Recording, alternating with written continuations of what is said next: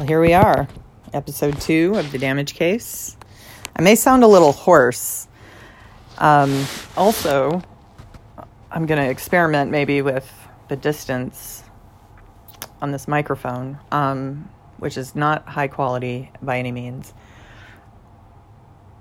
Okay, so I put out episode. Oh shit, no, this is episode three because technically episode one is the termination, and then episode two. Yeah, so if you can't tell, I'm like totally just winging this to see if I can just talk um, on the fly. Um, I practice though. I've been warming up for about eight hours. Um, that's not a lie, and that's not an exaggeration. I've actually been awake um, for over 24 hours at this point. Um, and that was partially by choice. I was pretty tired earlier. And I took it upon myself to just get up and go run an errand. And then that reminded me that if I hadn't done that, I might have actually forgotten to take my iron, and then I'd be in real trouble. Um, I'd be really sick if I like went to sleep, became anemic while I was asleep, and then woke up. Ugh, gross. Jesus, I have very severe anemia. Um, so yeah, I, I, yeah I get really nauseous. Um, I will like projectile vomit if I get anemic. Um, it's not pretty, and I get super weak and like it, it's like I'm it's like I'm about to pass out. Um, like woozy, kind of lightheaded, like I have to sit down, dizzy, just basically vertigo. It's it's horrible. Um, I'd be dead without you know the discovery of ferrous sulfate to help your blood to help your blood produce what it's supposed to do. Uh, you know, red blood cells, what it's supposed to do, produce what it's supposed to produce. Anyway, yeah, I'm a little out of it. Um, like I said, I've been up for a while. I'm just doing this podcast today um, because I talk a lot to myself. And like when I've been warming up, I don't record everything that I say when I'm alone. And I think that like my podcast, for some reason, like recording it live, like I need to be performative or I guess like feel the pressure and perform and perform under pressure of like being live. So I consider it sort of like a live recording practice that I'm doing. And I really don't want to edit or cut, especially anything out of my audios um, on these podcasts, because I really am trying to improve like what I can talk about and how well I can talk for an hour. Now, I have, like I said, I have been entertaining myself endlessly um, for, well, it's still going. Um, but yeah, so far t- uh, in the last like 24 hour period, I've, I've, I've worked a little bit on what I kind of the direction I'm going here with myself because this is really isn't for me like I'm going to talk about something specific, but it is because it's my life right now. It's everything that's going on in my life. And I'm trying to figure out, you know, how to talk about my emotions and how to talk about myself because that's not something that I have ever been very good at. And I keep gradually improving, right? I just started getting more improved um, in my 30s but by you know by now i should you know i should know how to tell people how i feel. Um, but i i struggle a lot with this. It's very hard. Um, it's hard for me to d- talk about my story. And for a long long time i couldn't tell my story and that was part of my um, emotional problem that i had. I had a very deep emotional problem and it wasn't just one problem. Um, i was traumatized i was so traumatized and I couldn't get a good diagnosis for that um, until I went to the YWCA in Richmond. Um, but I had to they I had to go for a year with a counselor who didn't figure it out before I begged them to let me back in their program. Um, and got somebody who said, I think you're traumatized, and treated me with um, eye movement desensitization and reprocessing therapy. Um, which is a very common treatment for PTSD. and uh, basically, what the studies have shown um, conclusively, uh, and there is a Harvard study about this. Um, I suggest you find that website. I probably won't even link to it because uh, this is a podcast, but like there is there is a pretty decent um, Harvard Psych um, con- conclusion, I guess, or finding basically that what they what they know because they don't really study repressed memories there uh, in their program anymore. Um, they kind of closed the project because like what they found was I don't know enough. I can't explain why they closed it uh, or the interest in it, but um, yeah, they um, realized that people claiming to have repressed memories, if they are non um, non ex military, because this happens frequently with um, service members. They complain of this, like um, once they're treated this way. It's it, it like the EMDR releases these repressed memories that traumatized people have. Um, and what the Harvards found was that, as far as non combatants, non service background people, uh, military service is what I mean, background people, um, the commonality across the board with nearly everyone reporting a repressed memory, um, uh, I guess, form of PTSD was that there was some kind of child sexual abuse involved. Um, and that all of them told details about this once they remembered. They all told the detail that like when this happened they didn't react emotionally in the event. Like like i think it's like nearly 100% of the people who are like me and are saying we have ptsd or it's a, and, and that i recovered a repressed memory with this particular clinical therapy that is widely used um, you know, like, but I don't, I wasn't in the military, I wasn't in war. So what the hell is this about? Like, okay, for people who are skeptics and doubters about this, it's, it's a pretty popular form of therapy for traumatized people, honestly. Um, and because a lot of traumatized people don't necessarily show negative emotion um, during a very traumatic event. And then what happens in the layman's version, layperson's version, right? what happens is your brain knows like part of it's kind of like part of your brain morally knows that what happened deserves more of a response emotionally but you're also gonna just your brain's also gonna sort of just try to treat it like it was last Wednesday's lunch as far as memory. So it trivial like your your brain just sort of trivializes this very serious thing. And then it's a memory that like is literally trapped behind your eyeballs in your nerves behind your eyeballs. And I know that just sounds completely nuts, but it's the truth. This is exactly what happens.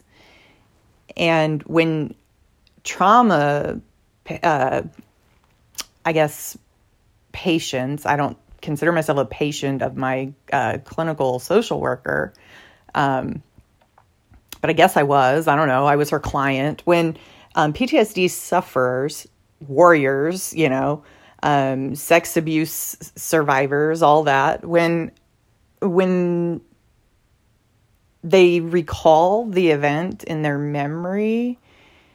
It's, and I've met another um, recovered memory person who, and it was a, he was a guy actually, um, who told me something very similar to my um, experience um, with recovering the memory actually and what that was like because it does come to you um, like eventually. You know, I had several sessions and the EMDR therapy, you know, what it consists of during a session is like these clips that they put on your index fingers and they will vibrate them one at a time.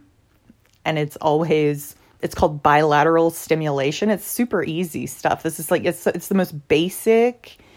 It's this it's the coolest, like most basic, easy, and almost like anybody you could DIY this thing and like treat people with PTSD pretty much, because all you really have to do is get you know kind of talk people down, get them to calm down, feel them feel in their body, feel in the present and then the idea is they create a happy place. And this all sounds like a joke. Like, this is, I'm sure at some point, like everything to do with this has been made fun of in one form or another. Um, but this is all really valuable therapy stuff. Um, so, you the therapist wants to talk this person down with the clips on their you know the little vibrators on their fingers um, and they have to relax and they have to imagine a happy place. It can be any place that they know they were happy and they remember being happy. It doesn't have to be a favorite or anything like that. So you're talked into this calm sort of state, right? And you're imagining a happy place.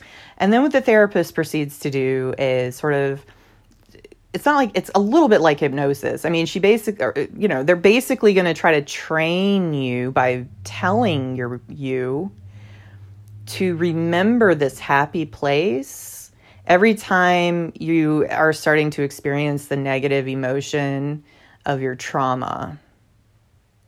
Right? Because the traumatized people with the repressed memory, they don't necessarily have like normal lives. They need therapy for trauma. Like there are symptoms. They don't know what the hell their PTSD is or looks like. They don't necessarily know what it's about. I mean, I've had a lot of traumatic events.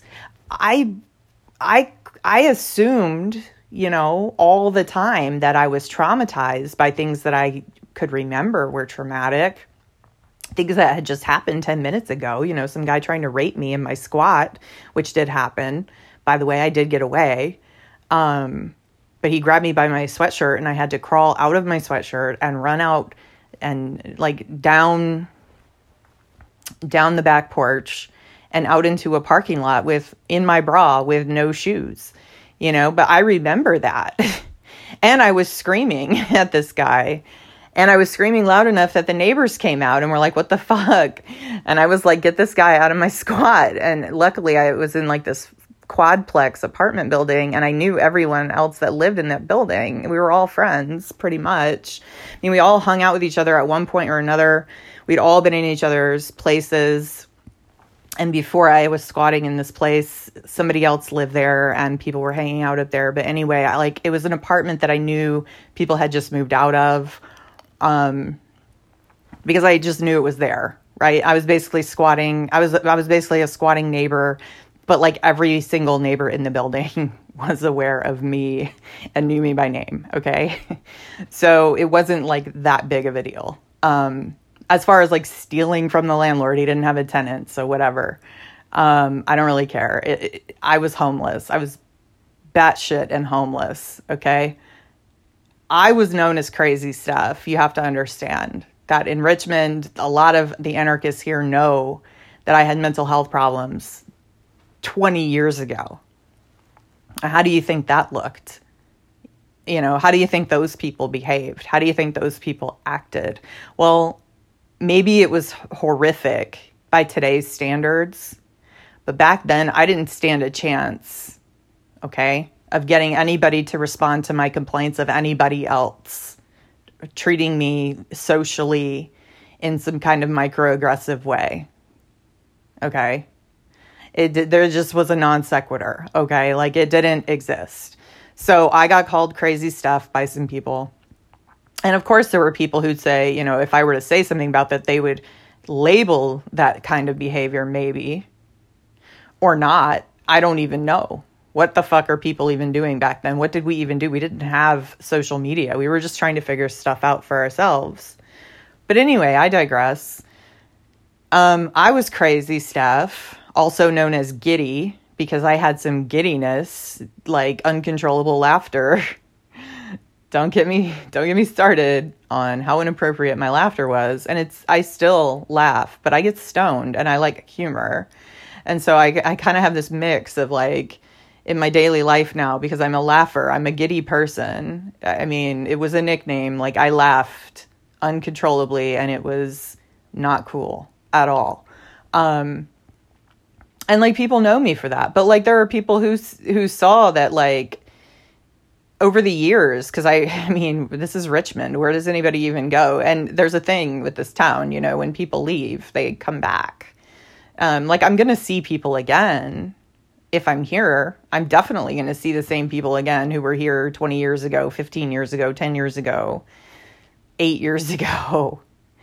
I'm gonna see them unless they have died like uh, or completely moved on. This town just has this draw to it. It's it has a draw because I think it has such a beautiful, beautiful small business scene. If you're into cute small businesses, Richmond is your place, like, especially if you like restaurants. Um, and f- it's not even about like restaurants as much as it is about the food and what people here actually creatively do with food. Um, and Richmond, you know, it's not as special as New Orleans. It's not, it never will be New Orleans or anything like that. It's never that going to be that special, right?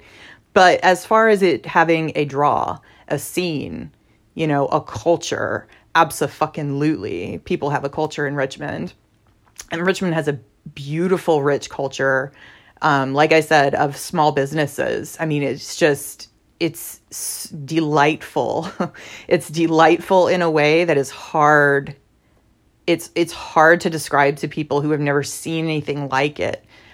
I've never seen anything else like it anywhere else honestly. There's nothing else like Richmond as far as that. I mean, it's just amazing. There's just like murals everywhere now. And there's lots of abandoned spaces. You know, lots of gentrification going on with the with VCU, um, with the big university here, and there's lots of problems that the anarchists in Richmond face on a daily basis. You know, with the police and with um, having to do um, things that revolve around public spaces that might um, might be uh, pulled out from underneath them for you know long stretches of time, organizing and reorganizing. But you know what? People here have managed to do some pretty amazing things for what they've got, and like we've managed to get an incredible space um, utilized for our uh, our community kitchen, our food not bombs. I mean, I was just blown away um, when my friend took me there a while. It was a while ago um, for the very first time. Um, you know, I've been cooped up during the pandemic. My roommate has high blood pressure, and he's supporting me, and I took it upon myself to quarantine in place, um, even though I really wanted to help people during the pandemic. Um, like driving his car. I mean, people were getting unemployment and so forth, right? But I realize there are still people falling through the cracks. I'm one of those people. I'm just fortunate enough to have had a decades long friend that, you know, wound up having two dead parents at the right time to be living in their house, you know, to actually have the opportunity, you know, he he had the opportunity to save me from my last rental situation before the pandemic, actually, and when I was employed. Um, so this was in 2019. I moved in with Rich, my roommate, because my last situation in Williamsburg um, resulted basically in. Um, I, I, I want to call it domestic abuse, but it was more like it was more like civil abuse and landlord ten- it was landlord it was really landlord tenant abuse but i was ganged up on by several people and this has happened to me several times in my life like socially.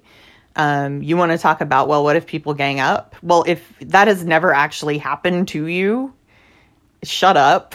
Like why don't you find somebody that it's happened to and ask them what it's really like instead of trying to like relate it you know, to your stupid, your like your stupid online comms social media strategy, which maybe you should have learned is is a, a minefield. You know, um, I realize Gina said she stepped on a landmine, but I'm here to say that I'm the real Gina. like, I'm the real Gina, though. I'm really blacklisted because of real defamation, which is happening on a reporting system called the DAC, the DAC, Drive-A-Check Reporting System, which is managed by the HireRight.com website and company. You know, that's a system that every single motor carrier, trucking company checks when they hire people to drive. And I'm implicated in my report as a regulation breaker for drugs and alcohol, which is false. I'm not the one who broke the reg the company and their doctor that they hired out, you know, they hired out from the clinic are the ones who don't know how to interpret the laws. So like I'm being defamed. 100 it's a 100% effective blacklist. 100% nobody will touch a driver that has a regulation, you know, strike or some whatever they however they would call it cuz it's it's the way it's done on the report is it's a vague way of implicating somebody is that because it doesn't actually say that, but it indicates that. And it's supposed, I guess, it's supposed to indicate the way people are reading it, but it's like, wow, that's really defamatory because that has, it's, that is not what happened at all. You know, but they're all reading it that way. If there's any drugs or alcohol data found, basically it means that a, reg- a regulation was involved and that's what it, I've got that. I've got that on my report and it's absolutely ludicrous. You know, I hadn't I hadn't done um I hadn't done cannabis when I went to this orientation in January um, early January, January 6th of 2020, right? To get discriminated against at this trucking company, which is what this podcast is about. Um, I hadn't done my cannabis for well over 12 months by that time. And, you know, when I told them I had, I told them, like, yeah, I've got medical cannabis, THC in my hair. That's how this whole thing kind of started. I know that the very first podcast is, episode is me getting discriminated against, right? So we're trying to sort this story out. Maybe I'm a horrible storyteller, but I get discriminated against. Well, what led up to that, right? Okay. I'm there at the orientation, early, but fuck early in the morning, seriously. And I'm not a morning person, especially then, because I mean, I wasn't on, you know, I'm, I have chronic fatigue and yeah, just, ugh not good in the mornings, usually very tired, not getting good sleep at night. I'm not on enough drugs. The melatonin's not enough, blah, blah, blah, whatever. I, driving has its perks, but limited drugs are not one of those perks. So it's early. The first day of trucking orientations, um, which usually lasts a couple days, um, the first day is always the who gets the axe day. It's the rule out day. Right? The first thing they're going to do to see if people are you know, capable of being employed as drivers for the company is give them a DOT physical by a certified DOT uh, physician.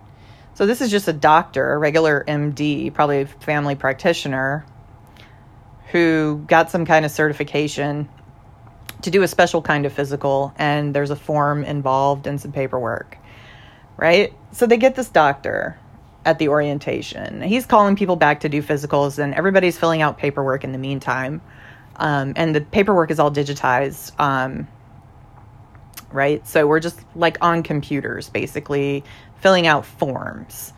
And I filled out my physical form um, it asks for a brief um, medical, kind of a medical synopsis of like the present, not even like a medical history. This was a this was the most, maybe even the most scant um, DOT physical paperwork I'd ever seen. So a lot of times companies, because the DOT is actually really lenient compared to what the com- compared to what motor carriers prefer um, as far as drug regulations the DOT is like my best friend, honestly. There as far as the DOT is concerned currently, um they only care about a 30-day piss test. If you pass their piss test, you're in the clear as far as drugs. That's pretty fucking lenient. They're they're that is, I believe, designed to not prevent people from becoming truck drivers. Um, and they know that truck drivers do drugs and drink and all that shit they're not supposed to do. Um, but the thing is, a 30 day piss test is extremely lenient considering these companies, all the major motor carriers now anyway, are basically doing hair follicle tests. And they can get about 90 days worth of hair off of a male's most you know most truck driver applicant uh, job applicants are male cis male. And they've got chest hair arm hair and armpit hair. If they don't have hair on their head they might even have back hair. All that hair is accessible. Um, they can't do pubes. They're not legally allowed to do that. I don't even know why. There's um, a problem there. Um, it's a nurse doing the collection, like literally a nurse. So, um, you know, they cut your hair though. If you have the hair on your head, they'll cut it. And they'll cut it from um, like the hairline on the top of the neck or near the top of the neck. They get that baby hair, right? Um, and they try usually try to make it, it at these these hair collections at these companies. They try to you know not botch you know they try not to botch your haircut or like make it obvious that you got some snipped off the back of your neck or whatever. It's like just cut this hair that isn't as long and it's kind of wispy you know? It's it's maybe has a different texture slightly or it's just you know it's kind of growing off on its own. And it, it just it, you're not going to miss it right?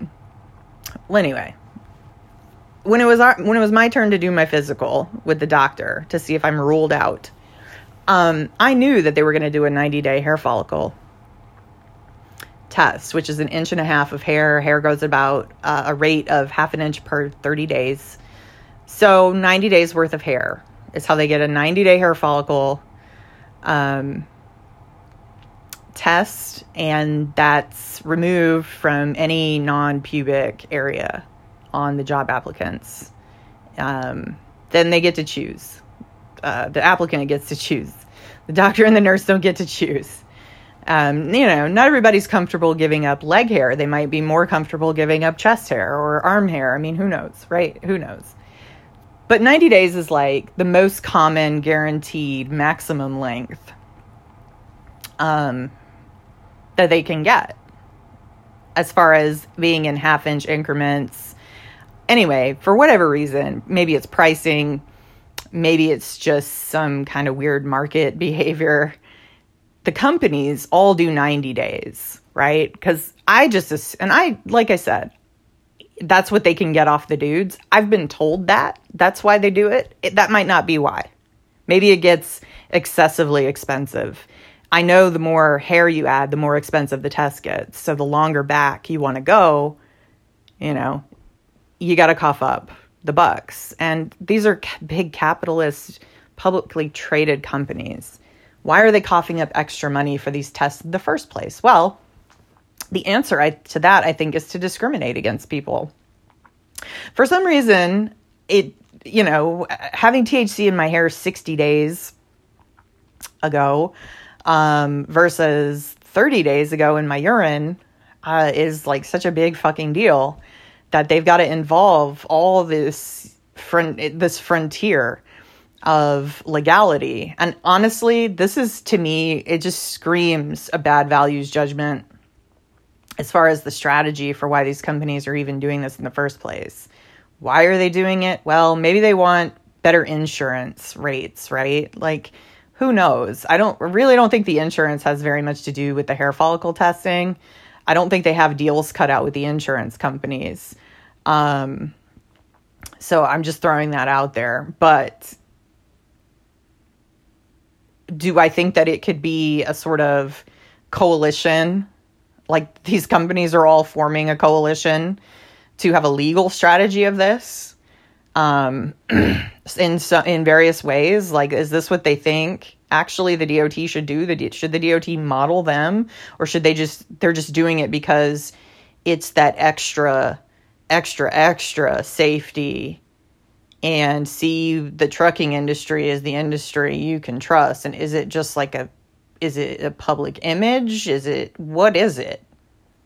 Like what even is the reason? Because they're all doing it.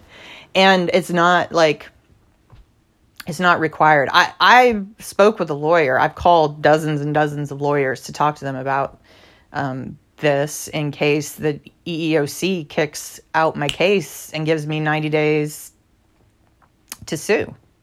If the EEOC doesn't take my case all the way to court, my case against Werner Enterprises Inc., which is a big $3 billion trucking company, if they don't take my case all the way as far as and handle everything that they can possibly handle. If they say, "Oh, we just, you know, we hit a wall and now we can't do anything and we've got to give it to you." Sorry, we have to say we didn't find anything, but yeah, a lawyer can do better. You know, on the outside, it's like, yeah, I called lawyers, right? Planning for this scenario. First of all, lawyers, if you have an EEOC uh, charge of discrimination that is open and you don't have 90 days right to sue yet, on that on that charge of discrimination. So for that case potential case or case whatever basically no lawyer will touch you uh, as far as trying to make an agreement with you. Um, they won't tell you why either and they're all going to give you different reasons and they're all going to have like crazy weird advice or interpretations of your case um, and so that's kind of a roller coaster in, in and of itself. If you want to figure lawyers out, just call a lot of them and tell them the same thing. Like tell them about the same case. Um, and just keep calling and keep calling and keep calling and keep calling lawyers and keep calling lawyers. I mean, lawyers, you'll learn that they'll get on the phone with you themselves. They don't all have secretaries that do all the work. There are lawyers who are like diehards, and I don't know what it is about them, but they want to talk to you, even if they don't want your case. They they want to hear it. They want to hear it, and maybe they want to get ideas.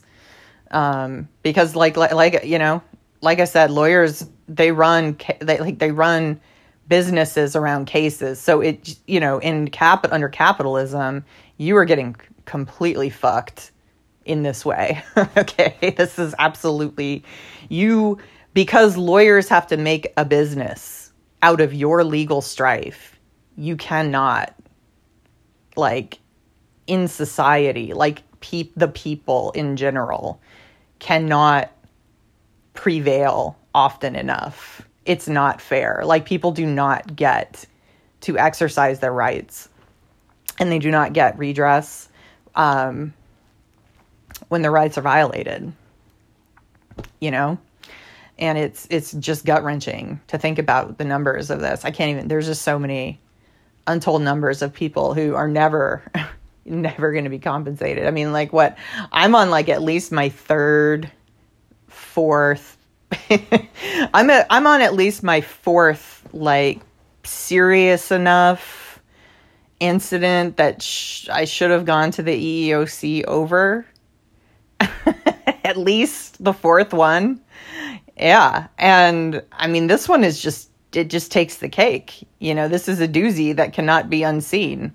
it's just, if I would, I wasn't even going to do anything until I found out I was blacklisted. You know, it, I can't unsee this. I can't undo this for them. I can't make up for this for them no matter how masochistic I am as a person. I can't just move on and move forward. They fucking blacklisted me during a pandemic from a I don't want to call it decent paying, but from a job that has the potential to get me more money than I could make doing a lot of other things that I'd rather not do um, you know, driving a truck in my condition is way more attractive. And I love traveling and I love driving. Um, you know, and it, it's just way, it's just way more fun. honestly, and it's it's so great. Um, in a lot of ways, it's so like driving a truck is so great in so many ways. It's just I love I love the open road, you know, and I honestly, it's yeah, it's exhilarating. Okay, like driving a truck is exhilarating. It is, and people really love it, you know. Um, but yeah, what am I gonna do? I mean, like nobody hires me over this. You can call the recruiters at all the major trucking companies and ask them if I have drug and alcohol data on a DAC report, a DAC, will will am I eligible to be hired? you know what they're going to say? No, right away, because they all know that that just won't work um, that their safety departments are going to kick that back. So it does implicate me as an unsafe driver. Um, and not only that, but as somebody who broke a federal law, a federal, well, federal regulation, which, yeah, they, uh, it's regulations are sort of like quasi crimes, right? If you break them. It's like a, it's, it's a, it's a, it's, it's like a, it's almost like a white collar crime. I think that's me. Uh, it, it, it's kind of a weird legal classification that I'm not entirely certain how to describe. Um, what even is breaking regulation? At, well, it, it, costing someone their career in across an industry, I think, is a punishment that the courts, especially in this country, um, would determine is unusually cruel. Um, and egregious just beyond especially during the pandemic knowing that it was during the pandemic and then the you know for what they said they did it for and how just sort of nonchalant the company is being about it um, i don't think that a judge is going to like their attitude also their eeoc position statement that they gave um, to explain themselves is just laughable. Like that can be like what they said and that can be used against them and they didn't say the best thing that they could have said. Con- you know considering they broke like well they broke a federal law at least once. It might be two counts. Um of ADA violations and it's definite there's definitely defamation and there's definitely a very good argument for a Pennsylvania Medical Marijuana Act violation, which is a local Pennsylvania law. And then there's also, um, I believe, I'm considered protected under the Pennsylvania Human Relations Act. So we're talking about like maybe five different actual claims. Um, and every damage category that exists in a tort.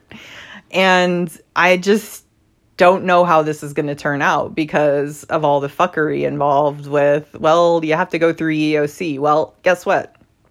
If Virginia, I live in Virginia, if Virginia didn't have a defamation republication rule, which allows for every time a defamatory um i guess bit of information is put out publicly every time somebody gets defamed if it damages them that initial statute date the statute of limitations date gets reset.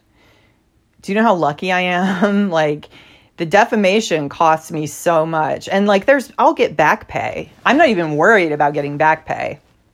At this point, I'm owed back pay for sure.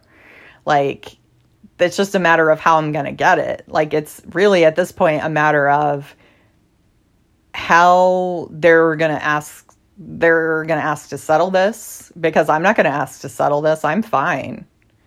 Um I'm definitely not asking um, for a settlement, at least not at this point. I'd have to talk to an EEOC attorney first. They'd have to give me an actual attorney first, because as of right now, my charge has been with an investigator for over a year, and that's a lot. You know, people may think, oh, no, that means they're just going to, you know, shit your case out or whatever and give it back to you like forever, and you're going to have to go get a lawyer. No, they don't do that. If they're not taking your case, um, they're going to let you know as soon as possible. Like my my case is being investigated because there's something there, and it's maybe not the strongest case in the world because my recording of the termination was illegal. However, I get the feeling that pretty much everybody involved in this is going to just sing like a canary. I mean, there's no reason. Like, I think, I really think these people believe in what they're doing. And I think that they believe that discriminating against somebody in this way is totally fine. And it's totally not. Like, it's, there's several problems with, I mean, the whole thing is just egregious. Like, look at the whole thing. Like, look at the company saw the whole thing and then said, oh, like, we don't really have any responsibility for this. They actually said that. You know, they're, they're not, yeah, they're not the, they're not the best as far as like this getting away with discrimination. And I'm lucky that they're stupid. If they were really, really sophisticated, the EEOC might have a really hard time. I just don't think they're having a hard time right now. Um, probably the hardest thing with this case is can the EEOC wind up getting some um, maybe some altered jurisdiction because maybe what's happening more and more is um, like this kind of defamatory damage. With it being, I perceive it as defamation per se. I think it's a pretty clear case of defamation per se, actually. I mean, it literally is preventing me from being hired.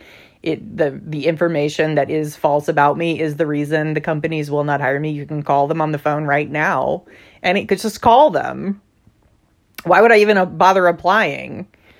And I've gone into depth I've gone in depth with them over the phone about this stuff and the reason I found out that I was blacklisted is obviously because the trucking company I applied to was like, What is this?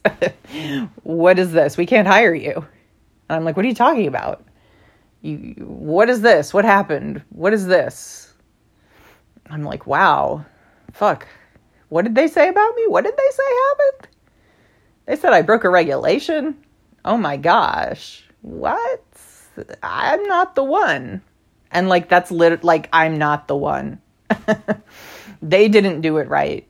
They they fucked this up so bad. It's just it's just horrible. It's just horrible. You know, I go into this exam room and I'm just trying to make small talk and I'm like, "So, how far back does the hair follicle test go?" I'm about to sign the papers. And by the time in trucking, by the time you're in the exam room to do your DOT physical, by the time you're in there, you can't turn you can't refuse anymore. There's a point of no return. If you're beyond the point of no return in the orientation and you refuse a drug test or walk out of a physical, that will go on your DAC. That will go on your DAC and you will not be hired by anybody. It's a that's a bad bad. That's a bad bad boo boo right there that's basically a failed drug test. That's how they look at it. And that sounds intense because, like, you're past the point of being able to cons- not consent anymore for the most part. And you're in this exam room with a doctor. So that's where I was, right? I'm there, I'm with the doctor. I know I'm past the point of um, revoke. You know, I can't revoke and I'm just like, fuck me, you know, I'll just, this guy's a creep, and so is this shitty little nurse, and I'll just make small talk. And so, how far back does this hair follicle test go? Well, I was assuming it went back 90 days, but you know, this was a little bit different for me because at this orientation, it just wasn't made very clear. It wasn't like there was no comfort speech to the people who were getting you know, hair cut off their bodies about how long the hair length was and why, and, you know, going into this whole production about we understand it's uncomfortable, just bear, you know, even just ma- making jokes to kind of lighten the mood about it is pretty typical. And that just didn't happen. And so I actually wondered because it also wasn't in the paperwork. So I, I just wondered, um, you know, I, I was like, yeah, nobody mentioned this how far back does the test go? And the doctor turns around and says, Well, it depends. We can go back farther on girls with long hair. I about shit the bed. I was like, What are you talking about? First of all, I'm about to cry. Like, I don't even know what to do at this point. I'm like, Holy shit. My hair is full of THC. I have long ass hair and it's just full of THC. And I'm like, fuck. I mean, I could go back, I could go back a good eight inches before they hit it. Nobody in, I had done three other orientations as a truck driver with hair follicle tests. They didn't want the whole length of my hair. You know, there was never a threat that anybody was going to be tested differently because of the length of their hair and there being a girl. And I was just like, Jesus Christ, dude, you just, you're going to open with that. Okay, fuck shit. I'm fucking just, I'm stuck. I was mad. I was pretty mad, but I kept it together.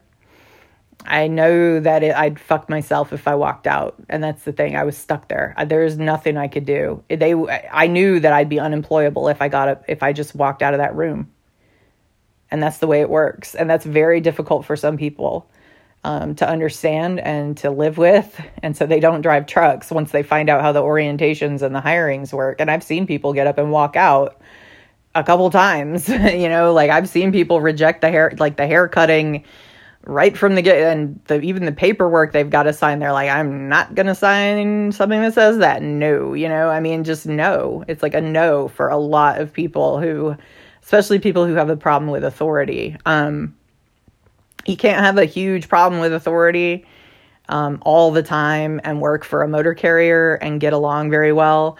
But you could have your own authority as a like trucking authority means you have like a trucking company basically. Um, so yeah, th- there's definitely drivers out there with who have big issues with authority, but like. Mm, trying to go to a start they're called starter companies the companies that hire people with very little to no experience you're going to have a problem finding finding one um, or you're going to have to go to one with a really bad rep probably if you have a big problem with authority um, but anyway i digress i don't have like such a huge problem with authority that i can't maintain um, my emotions and keep it together and hold back and not show them what I really feel. Um, and that's part of the reason why I have a repressed memory form of PTSD. Woo! Congratulations. Go me. Right. So I'm just like, wow. Um, I'm like, you know, this is so inappropriate of this of this doctor. But I get through the vision test. I get through the piss test. I get through this hair excruciating hair follicle test. She cut a huge chunk of my hair from like the middle of my head and I'm like this is not normal. This is not what they're supposed to do. This is not what anybody else does and nobody is this stupid. Are you fucking serious right now? And I can't say any of that, you know. What are they I don't know. I maybe I could have, but like I'm not that irrational, and I definitely am like a fucking deep state spy in training. I mean, obviously, as a Antifa crime boss goddess, duh. So anyway, so um right because you know i already know everything i need to know about truck driving and trucking and how to do anything with a truck and in a truck but anyway um I can't drive a truck as a commercial truck driver right now because I'm the real Gina. As everybody now knows, I am the real Gina. Um, I'm standing. you don't have to tell me. I'm already standing. Um, yeah, I mean it's it's amazing to me like how companies when they just hardcore discriminate against people sometimes they just don't believe that's what it is. like they just don't know. it's pretty clear in the very recent law that was passed in the state. I mean, it's look, I don't know how this works for them. All I know is after I filed my charge of discrimination The second time, the first time I got turned down because I didn't know I had been blacklisted yet. And the second time I went in there, I was like, I'm not taking no for an answer. And I had to drill it into the investigator that, like, I can see how the Americans with Disabilities Act was broken possibly multiple times. Like, there's several different ways to interpret this law as broken with my information here, like in this scenario. Like, I could go on and on about how it could, you know, there's a lot of different ways that it, it, it, but something definitely happened, right? Something definitely happened that was illegal.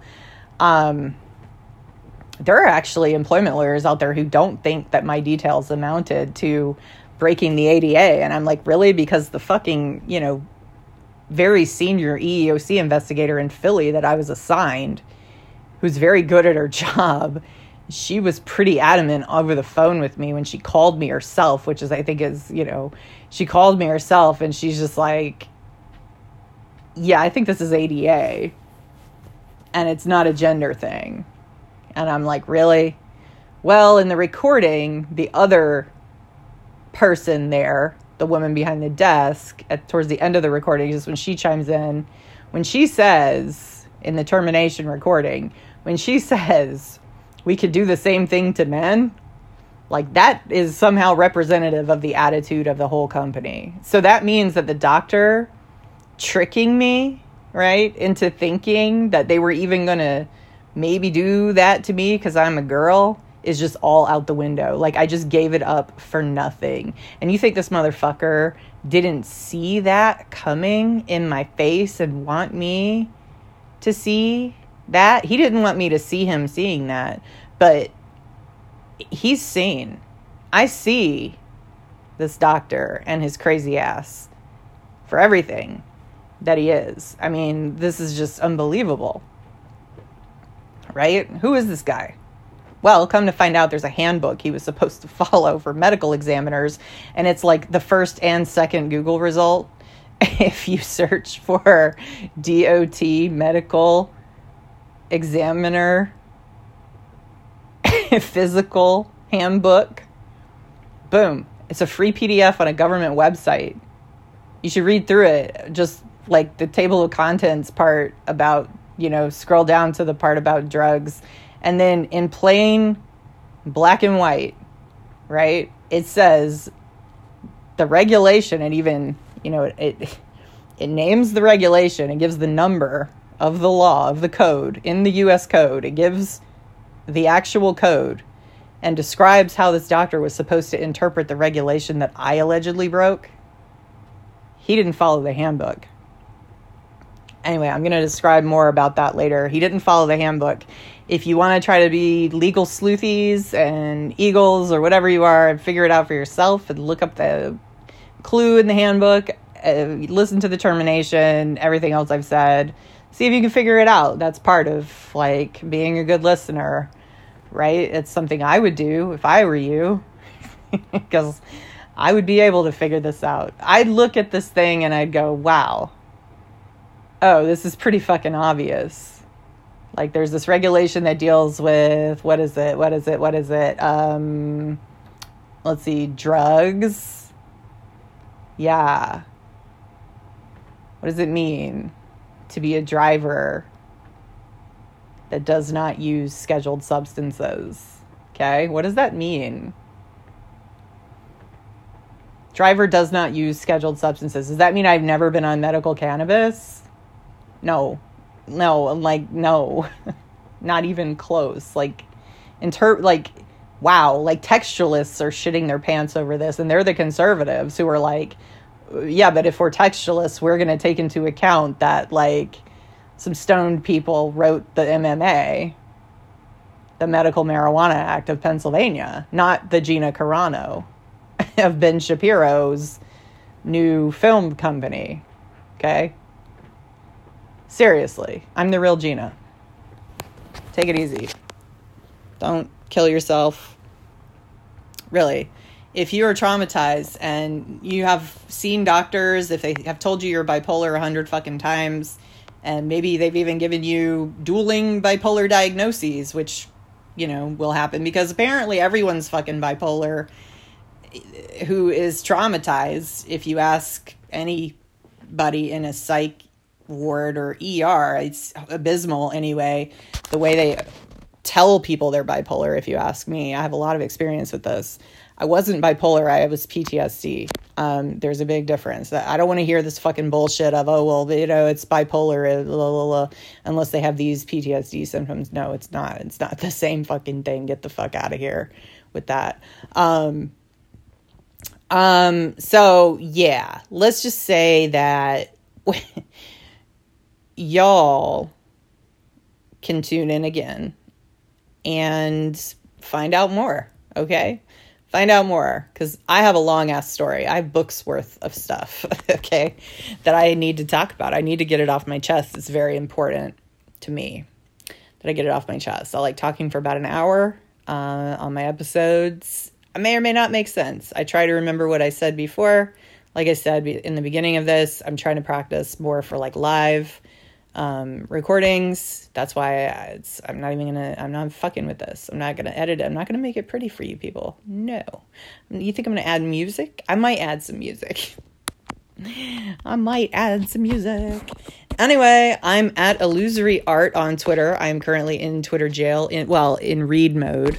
You know what read mode is. I'm in Twitter jail. Uh huh. See you in five days. Um, I love my people in Portland. and I love my Black Rose, and I love my Antifa in Richmond and RVA, and they know who they are. Um, and I love everybody that came out and showed the mayor um, of Richmond, Mr. Stoney, that he needed to violate a contract, which, in all honesty, like, ask yourself how many other mayors in this country would be willing to do that over some protests? You know what I mean? Like our mayor violated a contract. A contract. Whew. The easiest fucking thing to violate. Think about that. Peace.